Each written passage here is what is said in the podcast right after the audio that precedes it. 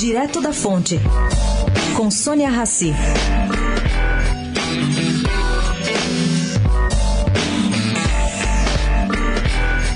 Marcelo Bretas, da Lava Jato do Rio, foi convidado pelo governo da Alemanha para falar sobre a sua experiência.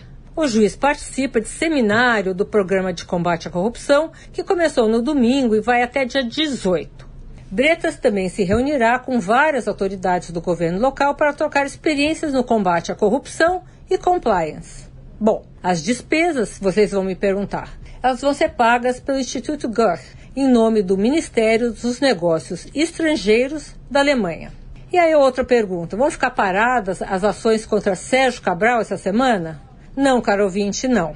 Na última segunda-feira, Bretas foi substituído pela juíza Caroline Vieira, que ouviu três testemunhas de defesa em um dos 15 processos que envolvem o ex-governador. Só para vocês anotarem, Bretas já condenou Cabral em dois processos a 58 anos de prisão. Sônia Raci, direto da fonte para a Rádio Eldorado.